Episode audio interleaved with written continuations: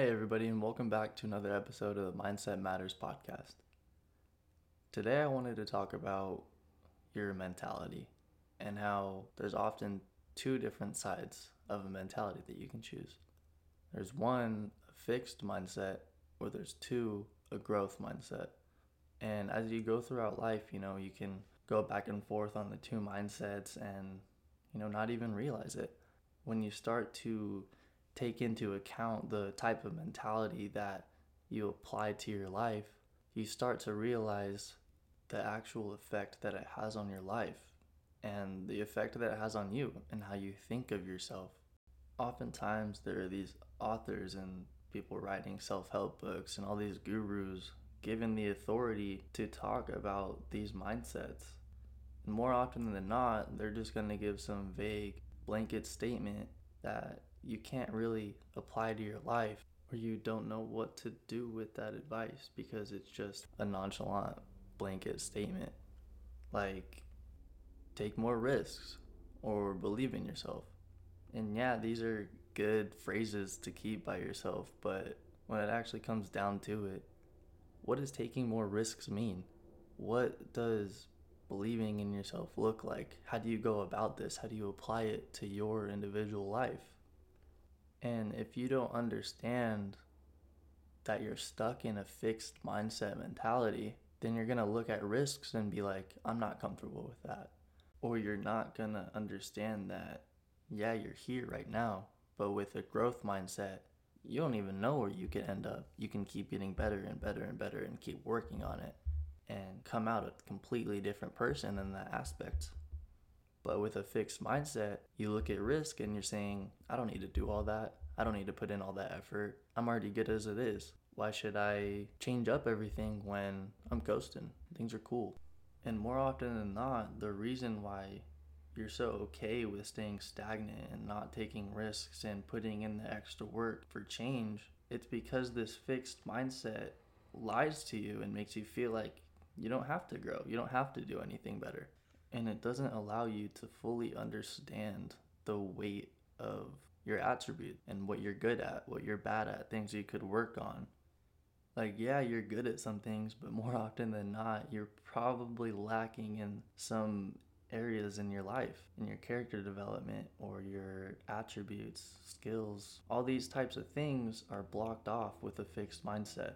And that's why you see these athletes that are studs in middle, high school, youth ball, whatever, eventually get passed up by their competition because they've developed this thought in their mind that, you know, they're fine. They've surpassed the competition. When in reality, everyone else sees them and is working to beat them. And not only that, if they really enhance their growth mindset, then they're working for themselves and trying to fulfill their own best potential. And that is going to overlap anybody who is a stud when they're 12, 13, 14, in high school, in college, the beginning of your pro career, whatever. Like, it speaks volumes. And that goes for me too. Once I started to work on a growth mindset and I understood, you know, my values and my attributes and my skills aren't set in stone. You can continue to work on them. It works in the opposite too if you don't work on your skills, you don't nurture the attributes and all these great things that you already have, they're going to diminish over time. Like, think about it in school. You think that in your head you're a good math student, science type brain. If you don't practice them, you're eventually going to lose that knack that you have for that study. Whereas with a growth mindset, I can look at myself and be like, yeah, I'm a pretty good math and science brain. I get B's and A's if I kind of apply myself. But with a growth mindset, you can look like, oh, I kind of am lacking in the English or the social studies department. And I can really work on those and I can grow those skills to match what I already have. With that, you become a well rounded individual and you work on all your skills, not just a particular section of what you have to offer. And this doesn't apply to just school. This applies to every single aspect in your life. You know, whether that be sports, relationships, your profession, literally anything. And this is something I hit on a few episodes back, but you know, the mentality that you adopt for yourself affects the perspective of your life. And, you know, people with growth mindset probably don't think they're Einstein or Beethoven, but they're probably more likely to have inflated views of their abilities and capabilities, right? According to Mindset by Carol Dweck, studies show that people are terrible at estimating their abilities, but it was those with a fixed mindset who accounted for all the inaccuracies. And actually, the people with the growth mindset were pretty accurate. Well, why is that? Well, if you think about it, with a growth mindset and you believe you can develop yourself and you're open to, you know, accurate information about where you're currently at with your abilities and your character traits, even if it's unflattering, you're still gonna accept it and understand it and know that, okay, I may be bad at it now, but I can work on it and I can put in some effort and eventually it's to get better. So if you have this growth mindset and you're oriented toward learning and getting better and you understand that it's not where you start, it's where you finish. In the face of adversity and struggle and challenge, you're not going to feel attacked personally. You're going to embrace the challenge. You're going to understand that this is going to get you better inevitably. And you gain this sense of excitement about the particular challenge at hand because you know that because of this, you're going to grow. And on the opposite end of the spectrum, for the people with a fixed mindset, every single time someone is talking about your specific qualities and where you're at right now, whether they're talking about it in a good or a bad light, it feels like a direct attack to you and who you are as a person. When, if you have this growth mindset, you understand like they're not trying to call me out, they're not trying to attack me on a personal level. They're trying to make me recognize the things that I can work on. And you change this whole perspective, this description of failure, and you change it to something that can be worked on. A great example of this is Michael Jordan. If you look at his life, yeah, he's the GOAT, right? Not a lot of people know that he didn't even make his high school team. Imagine if Michael Jordan quit. Imagine if Michael Jordan saw that as failure. Imagine after getting that news, he looks at himself and he's like, okay, maybe I'm not a basketball player. I'm not meant to be this. I'm not good enough. I am a failure. Like, imagine if Michael Jordan had a fixed mindset. He wouldn't have gone on to get his six rings and, and be one of the greatest basketball players of all time. He would have never amounted to any of the success that he lived in his life. Howard Gardner says in his book Extraordinary Minds exceptional individuals have a special talent for identifying their own strengths and weaknesses. So they look at themselves, they can analyze what they're good and bad at, and they can choose to work on whatever they need to work on to get where they need to be. I guarantee you, Michael Jordan didn't go back and tell himself, you know, I'm done with basketball. I can't get better. I'm not good enough. Or do you think he went into the backyard and shot up 100 shots every single day, trying to get better, trying to make the varsity team next year, trying to earn himself a starting spot? You know, Michael Jordan didn't care about what anyone else thought. He was just trying to live up to his own standards and do things for himself. And if you think about someone who, you know, is steeped into the fixed mindset, think about how they're always trying to prove themselves or how they're oversensitive about being wrong or making mistakes. I was the biggest culprit of this. I was sitting and thinking about, you know, why I used to be this way. And it was because I had a fixed mindset. I thought all my qualities and attributes were set in stone and I looked at the validation of other people for my own self worth. And, you know, anytime someone would say I made a mistake or calling me out in this way, I took it so personally.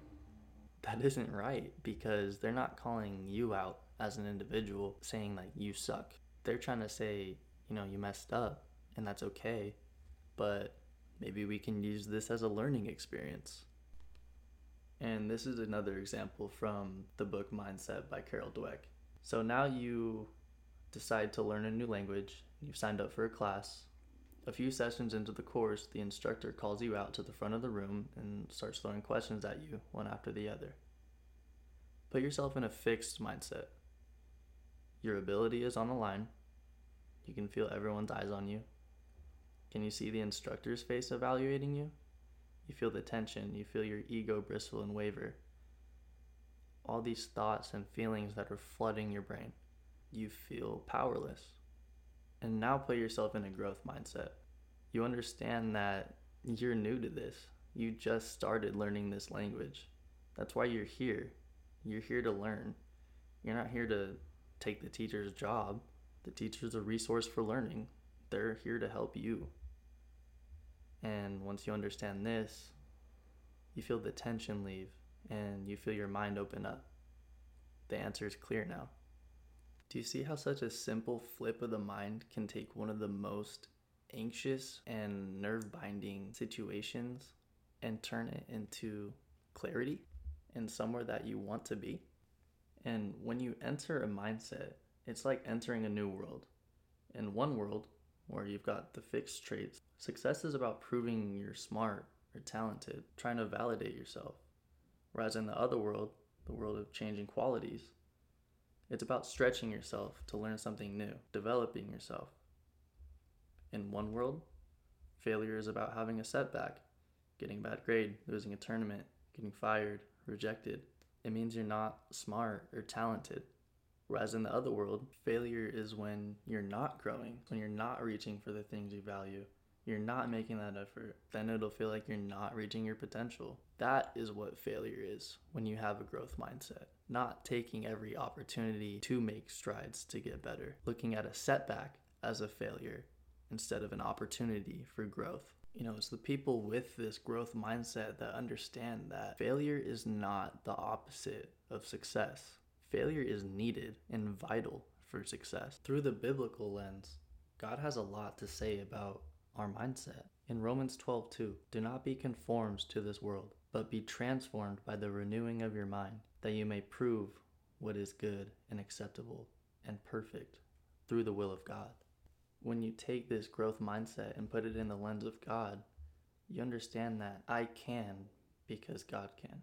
The mindset's about hope and faith, dreams and truth. And you know that I can do all things through Christ who strengthens me. God has called and gifted each person to be highly effective and fruitful within their sphere of influence. This mindset believes God redeems all sin, no matter how deep, how wide, how ugly, however much you've failed, whatever you've been through in your life.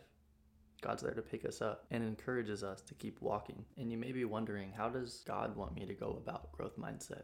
Well, it starts with talking like God, speaking God's words, using the tongue to bring joy and light and good into the world, and also living by faith, staying focused, keeping your eyes and your sights on God, staying thankful, staying joyful, serving people, you know, seeking God in good times and hard times, especially the hard times, and lastly through prayer, praying through the struggles, the progress, the setbacks, every single little thing in your life.